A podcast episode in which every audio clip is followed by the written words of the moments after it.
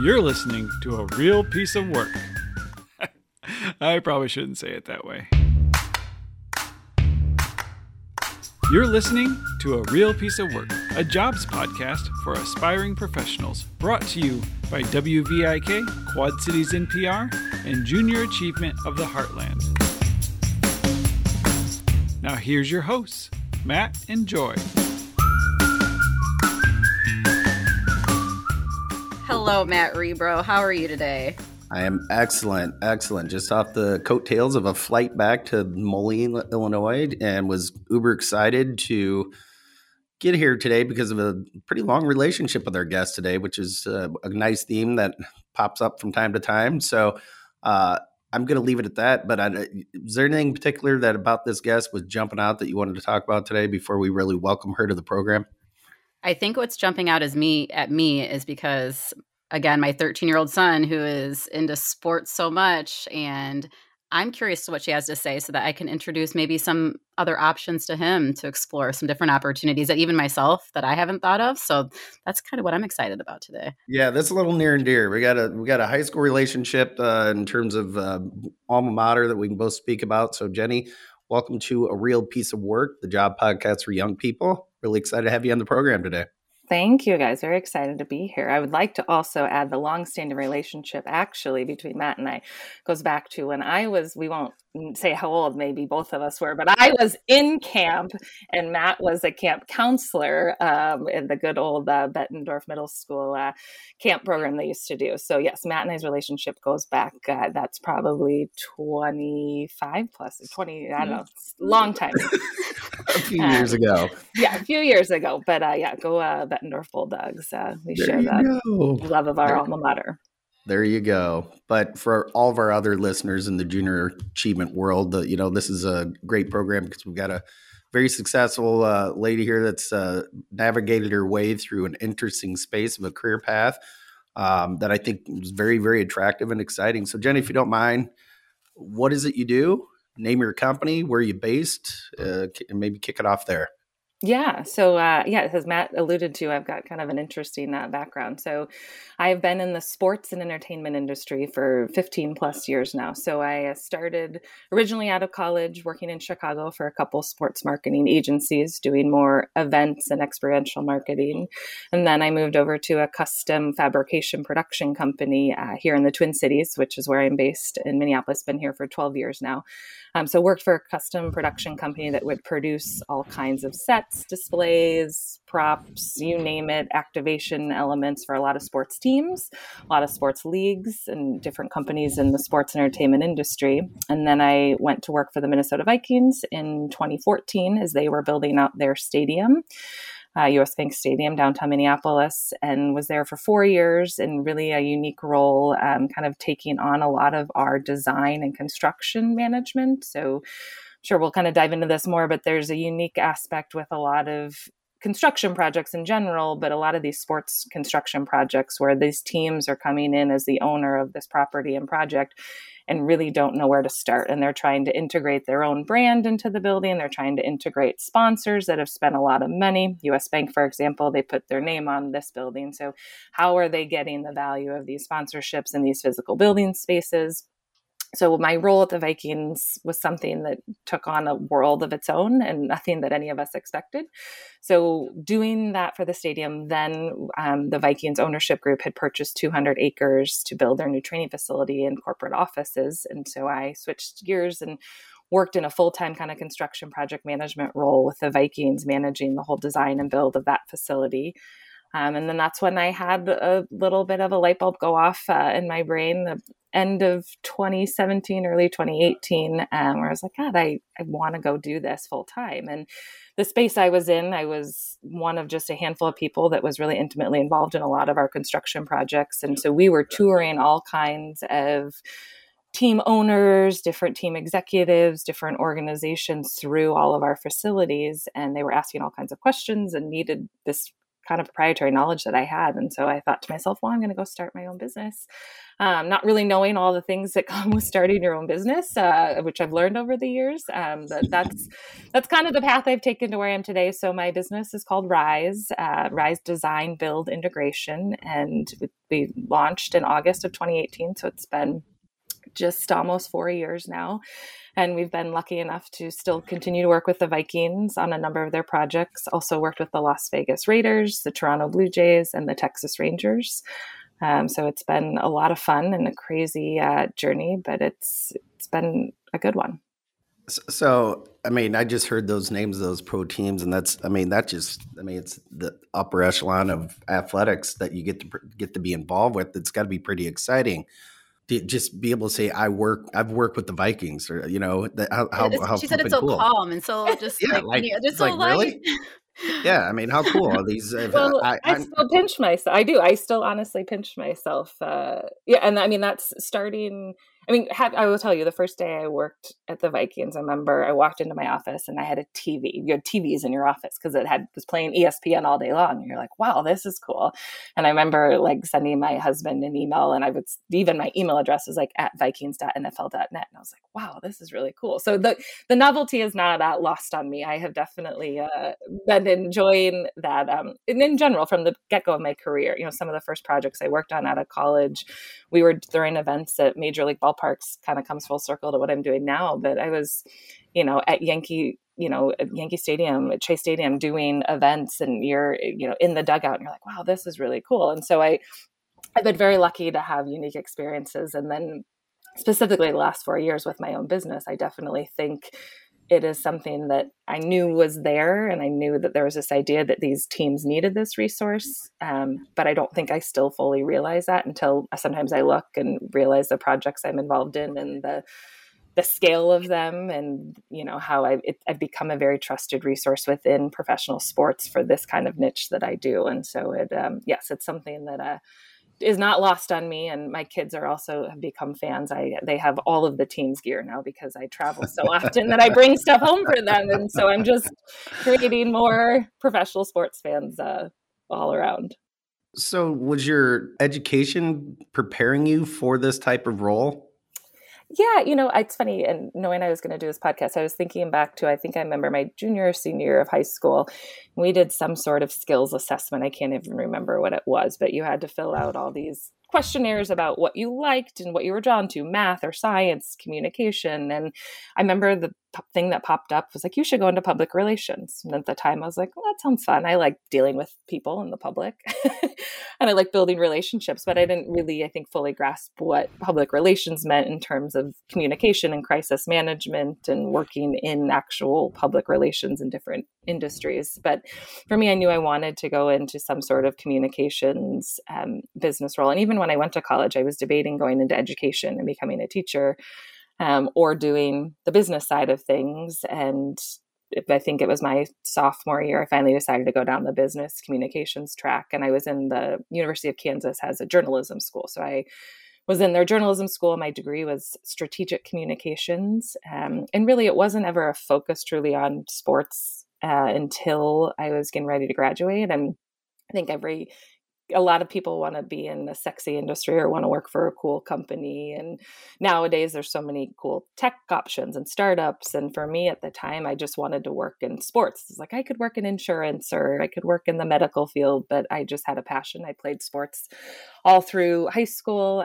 My dad ran track at the University of Iowa. My brother played football at the University of South Dakota. So we were a big sports family, and that was important to me. And I didn't know all the opportunities outside of working for a team. So that was the first thought was, oh, I'm going to go work for a sports team. And I was interviewing with the Chicago Bulls, and their first, you know, kind of way to get into the organization is to work in ticket sales.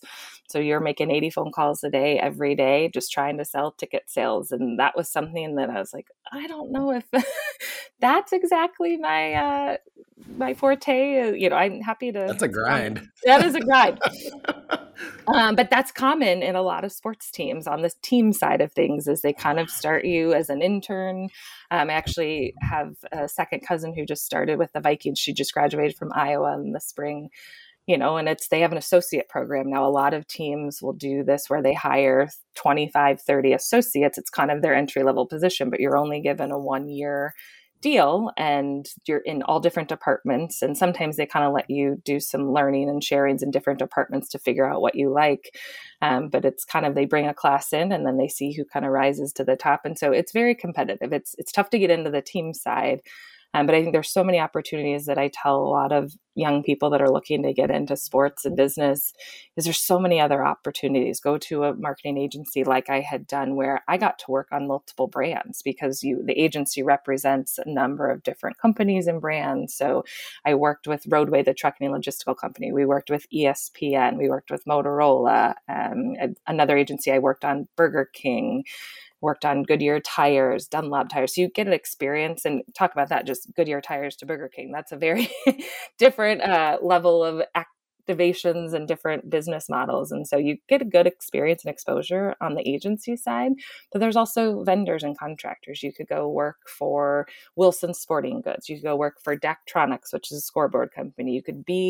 And you can do all types of things. You can do IT, you can do HR, you can do communications, you can do accounting. There's so many different things that you can do within the sports industry. You don't always have to say, I go and work for a team. And because it's tough out of college to, I think, rise to the top in that field.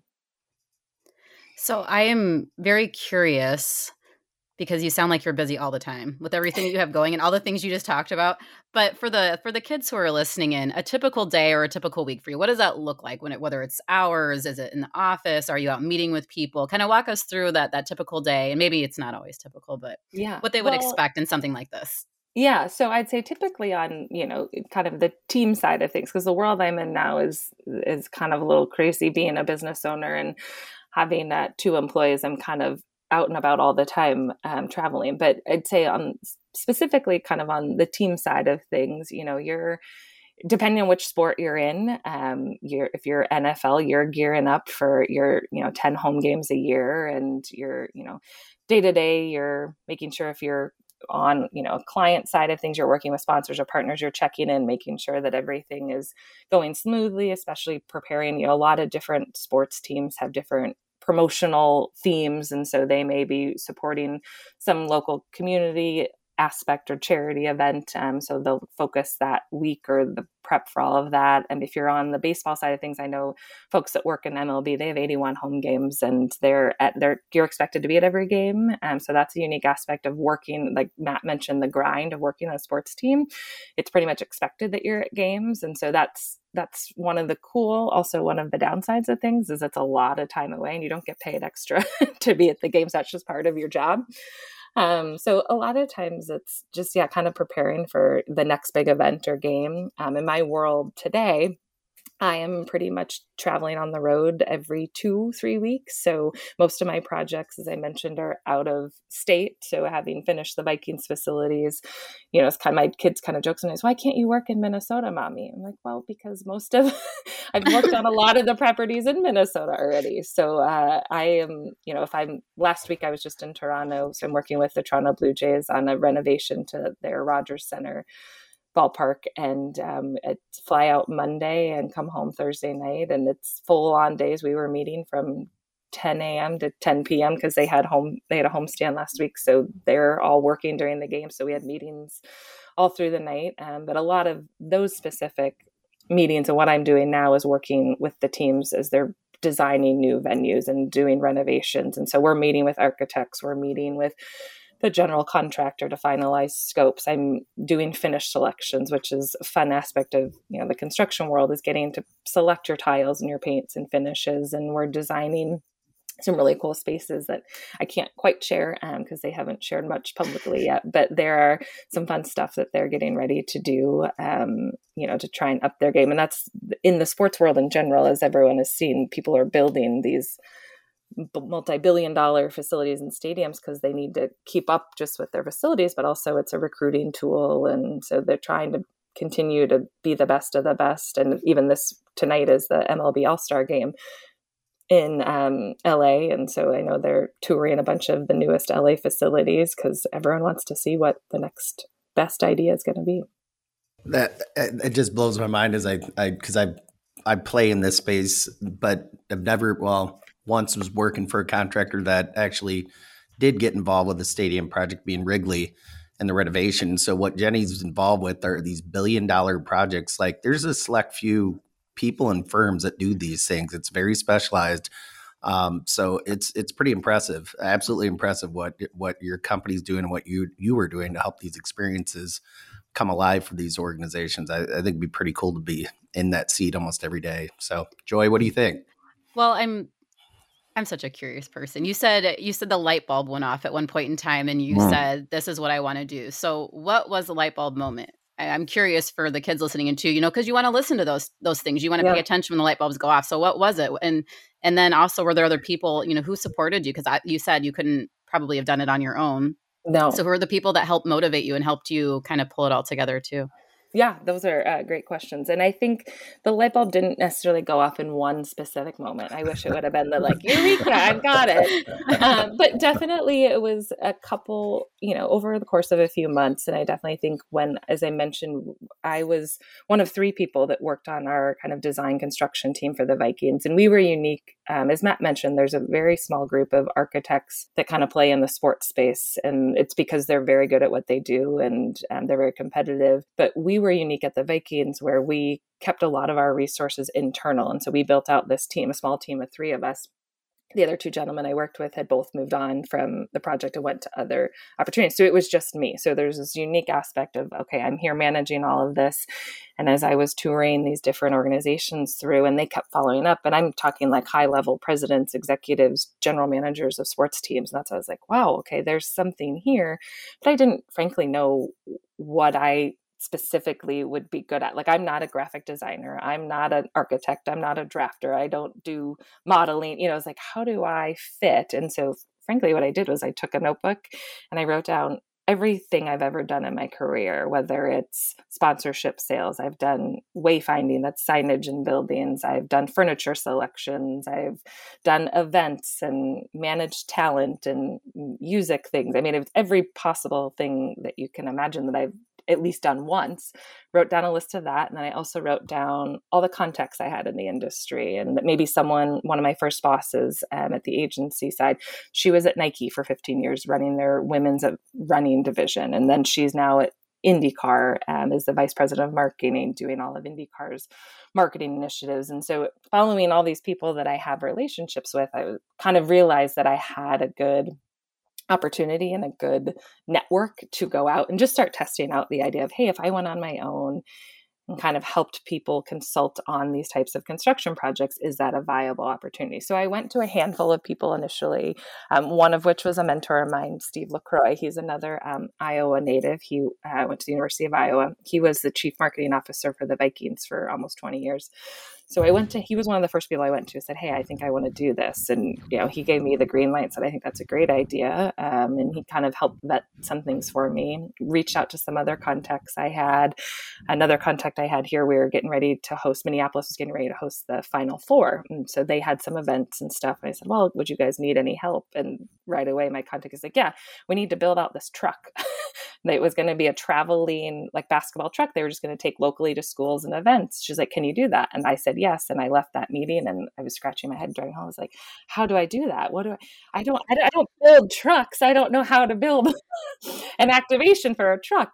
But I called a former colleague of mine and I said, hey, Dave, I just need help. And so he kind of helped me figure it out. And I had set up my LLC kind of on a whim. And I did this all while I was still fully employed by the Vikings. But just started playing around with it. And then the big, I think, scary part was realizing I'm either all in or I'm just going to kind of have this idea and not really pursue it. And so it was really contingent on meeting with the Vikings and the executive team and pretty much telling them I'm leaving, but yet I also want you to hire me back. And that was an interesting conversation. So I walked into a room, it was myself and four executive men. So that was also intimidating in general, but walked in and I had a whole presentation that I had planned and said, this is my business, this is the model. So I was kind of foolproof going in. I didn't want them to poke holes in it and say, well, what about this? And they were caught off guard, but I think in a pleasant way. The current or the chief operating officer at the current time is Kevin Warren, who it was a mentor, still is a mentor of mine. He's now the Big Ten commissioner. So he's someone that is very well connected in the sports industry. And he was the highest ranking African-American male on the business side at the NFL for a long time. And so he was someone that was really big into promoting women and minorities. And so I think right away, he's like, well, this is a great idea. How do we help you? And that's when I threw in, well, you're going to then hire me back as a consultant. And I'm still going to give him an option. That's where you scored. You didn't give an option. And they, frankly, they tried to negotiate back and forth. I said, well, you could do this on the side. And they knew they needed me, which I also knew I needed at the same time. You know, it was kind of this, we were negotiating a little bit, but I'm like, they need me and I want to do this, but I had to make a hard decision to say, what if they just say no? And then I'm completely on my own. And luckily that didn't happen. They were very supportive. After a couple months of going back and forth, I officially left the Vikings, end of July of 2018 and launched Rise August 1st of 2018. And they still are a client in the last 4 years. So, and, you know, have had a great relationship with them, and it's just a trust, and, you know, there's a lot of historical knowledge I have for them as an organization, which is helpful. And then that's actually what's led me to a lot of these other projects and clients, is teams are very interconnected. And so they will call and ask, you know, for how did you guys handle this or do that? And my relationships still within the building are, you know, we've got someone that did all that for us. She's now on her own here. You can reach out to her. So I think that was, you know, a good way to have the relationship still be intact, and then also still be able to utilize that as, you know, finding other referrals and new business. So 4 years removed, two or three things jump out. You're like, ooh, I wish I would have done that differently, or so happy that I did that. Well, there's so many things. I always say, if someone told you everything that went into starting a business, you would probably never do it. So you listen to the How I Made It podcast, or, you know, I listened to Mark Cuban or Melissa and Doug. Again, I've mentioned my kids a couple of times. I have an 8-year-old and 5-year-old twins. And so big into the Melissa and Doug toy world. My husband, I remember we listened to the story of, they were, I think, brother and sister, and they hold themselves up in like a cottage to come up with what their brand was going to be. And now they're making millions off of all of us. But I think like looking and aspiring to people like that in the business world that have started their own businesses and been very successful is, you cannot have fear. And trust me, I have fear, but I bury it very deep. Of, you just can't be fearful of things. And that's a lot of times people will ask, you know, how did you do it? Or what's it like being on your own? I'm like, it's scary, but you cannot listen to that voice. And you have to use that fear as encouragement and excitement. And that's what, you know, wake up every day and be like, okay, what's a new contact I can reach out to today? What's a new potential prospect for a project? And I think you just have to turn some of those anxieties and fears into encouragement and excitement. And also know that it's a roller coaster. I think that's something that, it's not as typical of, you know, you're not kind of at a plateau of, this is what my job is, this is what I know. It tends to be lots of highs and lots of lows, but they all end up working out. And I think for me, just working for myself has been extremely gratifying. And, you know, I've learned from so many people in my career, and I've enjoyed the working relationships, but it's also empowering to kind of set your own standard and your own vibe for things, and be really authentic to just who you are, and not have to rely on, you know, other people around you sometimes. So as part of this podcast, we like to always bring in a student question so that we can get some different perspectives on what they'd like to gain from you and from this interview. So I have a student question here that Jaren's going to play for us. Hi, Jenny. This is Josie Wolbers from Waller Catholic High School. As the CEO and founder of your company, Rise, how do you manage new projects for your business? What tips do you have for students who want to start their own company or want to pursue a leadership position in the future? Those are all great questions. I think the first part was, how do I find projects, or how do I kind of manage the projects? that's something I'm still working on every day, just prioritizing, especially I think, you know, in the last few years, as we all know, of being accessible all the time and Zoom calls and more so. I mean, I was working from home prior to the pandemic, but I think a lot of times it's truly taking a day at a time and saying, okay, this is what I need to accomplish. I've got this for this client, you know, I need to accomplish this in a day, but I think it's really trying to manage your daily time and being accessible. I mean, that's something that, you know, I think just in general, balancing work and life, and, you know, I've got kids that are home for the summer. So I structure my days sometimes around, okay, I've got to take a break from this point to this point because I need to be mom and be on my home life, but also managing the work life, and then bringing in the right resources. I'm lucky that I've got a lot of good freelance project managers and designers that I bring in, and I know when I'm kind of tapped out. And so I think it's not necessarily, you know, not being afraid to ask for help, and finding the right resources that are just going to make you that much better and elevate, you know, your experience and what you're giving to your end client. So never being afraid to ask for help. And I think the second part of the question was about leadership and just starting your own business and how to know if you're going to do that. It's like I said, it's a wild ride, but I don't for one second regret it. I think it's been one of the best things, most humbling, exciting learnings of, you know, my whole career. And I think it's just, you gotta be able to be willing to put yourself out there and find people that really support you. And you're going to find people that maybe don't support you and use that as motivation. But the biggest thing is to find people that are going to build you up and then are going to help you and connect you with the right resources, whatever field you're looking to get into. You know, I'm very lucky. I still have great mentors and a lot of great relationships that I just, you know, ping, because I'm kind of on my own island some days. And so it's like, I don't have the built-in corporate environment that I used to, but I have a lot of great resources. And never be afraid to pick up the phone. That's one thing too, I tell a lot of young people is, you know, we're in such a tech heavy world with